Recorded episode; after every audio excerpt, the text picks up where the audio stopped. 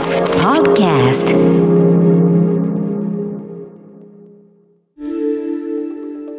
スクリーンレスメディアラボ TBS ラジオが設立した音声メディアなどの可能性を追求する研究所スクリーンレスメディアラボ毎週金曜日のこの時間はラボのリサーチフェローで情報社会学がご専門拓殖大学非常勤講師の塚越健二さんに最新の研究成果などを報告してもらいます。塚越さんよろしくお願いいたします、はい、よろしくお願いします。お願いしますさて今週はどんな話題でしょうか、はい今週はですね私たちが本能的にまあ、不快感を感じるような音についてちょっと考えてみたいかなというふうに思うんです不快感。本能的に、はい、お二人は、まあ、日常生活生きてる中で、うん、この音聞くときつっていううわっていうのってありますか？うん。暴走族とか。暴走族の珍相談の。金属とかガラスとかを引っかく音が。ダメダメダメ。埼玉に住んでた時はもう毎週のように聞いてましたよ。それもありますね、うん、バイクの騒音とか。バイクの騒音なんかもあると思うんです、ね、90年代ね、はい、確かにいろいろあると思うんですが先ほど南部さんおっしゃったみたいに、まあ、ガラスのこう火っていうものとかあと黒板を引っかくというキーっていうのがあると思います。あれはもう本能的にというか不快感あるいはゾクッとするっていうものがあるんですね、うん、あれ僕大丈夫だったので他の人に復習をするときに使ってました。やめろみたいなねそうそうそう。あったと思います。ちょっとね最近はあの教育現場でもホワイトボードになってきているのでもしかしたら、ね、少し黒板って想像できない方もいらっしゃるかもしれませんけど、はい、昔のねあの緑のというか球っていうのがあったわけですけれども、あの実はこういう音の研究いろいろありまして例えば2012年にですね、うん、イギリスのニューカッスル大学の研究者たちが、えーと、22歳から35歳の16名の被験者にですね、はい、もう74のもういろんな音を聞いてもらって、うん、何が不快だったかっていうのをランク付けしてもらったんですね。うんうん、でやっぱり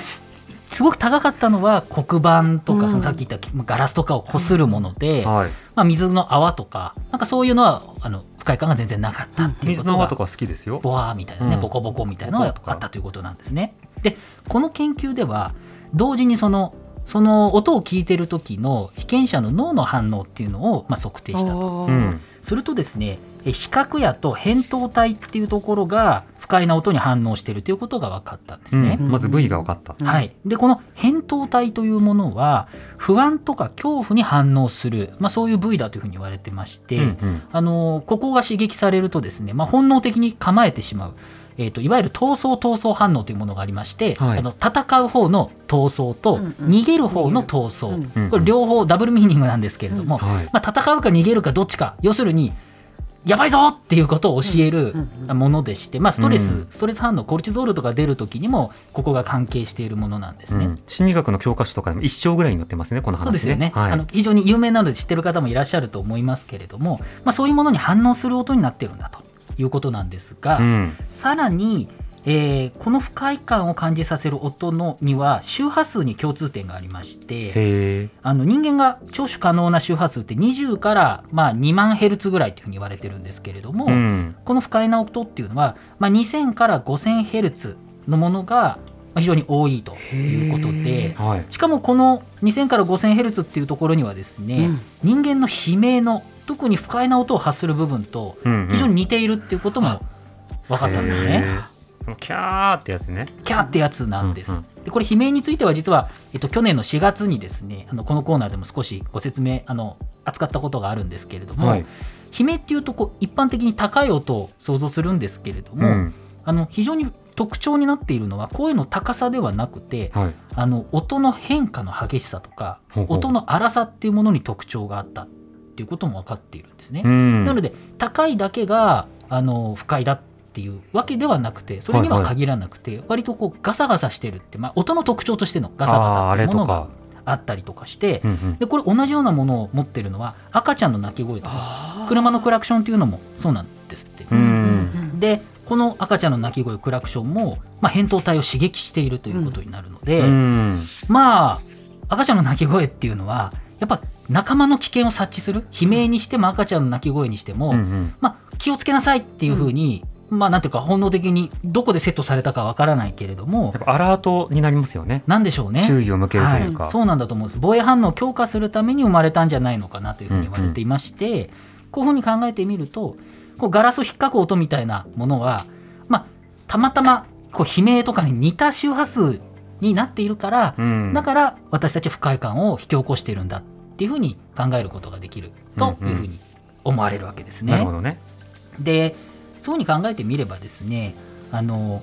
こうたまたまのその周波数とかいろんな研究によって何が不快なのかっていうのはある程度分かってるようになっているので、うんうん例えば不快に感じる音は緊急事態を知らせる時にもやっぱり重要になっていると。うん先ほど言ったクラ車のクラクションっていうのもやっぱりそれによって不快感を感じるからこそやっぱ私たちもう聞かざるを得ない音になってるわけですよね、うんうん不快感感じてくれないと良くないわけですよ、ね、無視できちゃ困りますもんね。そうなんですよ。なんか、うん。すごく幸せな音楽を鳴らされても困っちゃう。そうそうそう。そういうことはやっぱあるわけでそうするとですねやっぱり災害時にどういう音を鳴らせばいいかっていうことも、うん。やっぱ音研究とは必要になってくるかなというふうに思います。そっか緊急地震速報のあのウィウィみたいな音ってすっごい不快だもんうわっね。うわってありましたよね。あのスマホから一斉にやっぱり、うん。あの3.11の時なんかはあの前後でいろいろなったと思うんですけれども、はい。あれも、まあ、おそらくさまざまに考えられているというふうに思いますし、うん。あのこれも去年扱ったこのコーナーで扱ったんですけれどもいろいろなこう災害時の音っていうのも研究されてまして例えば言語を認識するのが、えっと、難しい、えー高次脳高次脳機能障害っていうものがありましてあのこのあの方々たちはですね、えー情報を単に棒読みするんではなくて、うんうん。リズムとか抑揚をつけてその災害の情報を知らせたり、まあ、なんだったら歌にした方が伝わるっていうことが分かっているんですね。なるほど。注意を向けるやす向けやすい音はどれか、一方で伝わりやすい音はどういったものなのか、うん音だけじゃなくて流れとかリズムとか、そういったものも分かってくるんですね。そうなんですうね。ん。でそういうふうにこう私たちがこうなんていうのかなこう聞きやすい音とか聞いちゃう音とか、うん絶対あのやっぱ赤ちゃんの声っていうのは前も少しお話ししたと思うんですけどどんな人でも子供を育てた経験がなくても赤ちゃんの声に反応するようになってるんですね。でこれはおそらくその周波数先ほど言ったような本能的なレベルでのものだったりするしでこれを理解した上でじゃあ次はどういう伝え方があるのかっていうことを、えー研究してい、えーいけばですねやっぱり災害時は一番そうですしやっぱり我々の日常生活の中でも、えー非常にですね気づきがあったりするのかなというふうにも、うんうんまあ、思うわけですそうね。ね。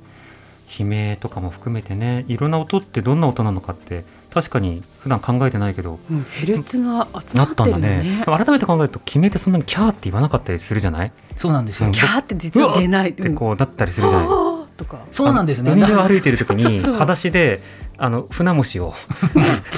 踏んだことに気づいた時に あ。の悲鳴でうわってなったんだけどあ悲鳴ってこう出るんだってうん。すごく実感した記憶がありますけど、まあ、でちょっとステレオタイプと言っていいかあれですけれども、はい。やっぱ我々が一般的に思う悲鳴とはちょっと違うものっていうのも、うん。まあ、結構あるんだっていうことも、まあ、逆逆説的にですけど、うんこういった研究から少しわかるかなというのも思いまして、音でいろいろ考えさせられますね。音のことからいろんなことがわかるという、えー研究でございました。はい塚越さんの今日の報告はインターネットのメディアプラットフォームノートでより詳しく読むことができます。放送終了後に番組サイトにリンクをアップしますのでぜひご一読ください。塚越さんありがとうございました。来週もよろしくお願いいたしお願いします。お願いします。スクリーンレスメディアラボウィークリーリポートでした。荻上チキ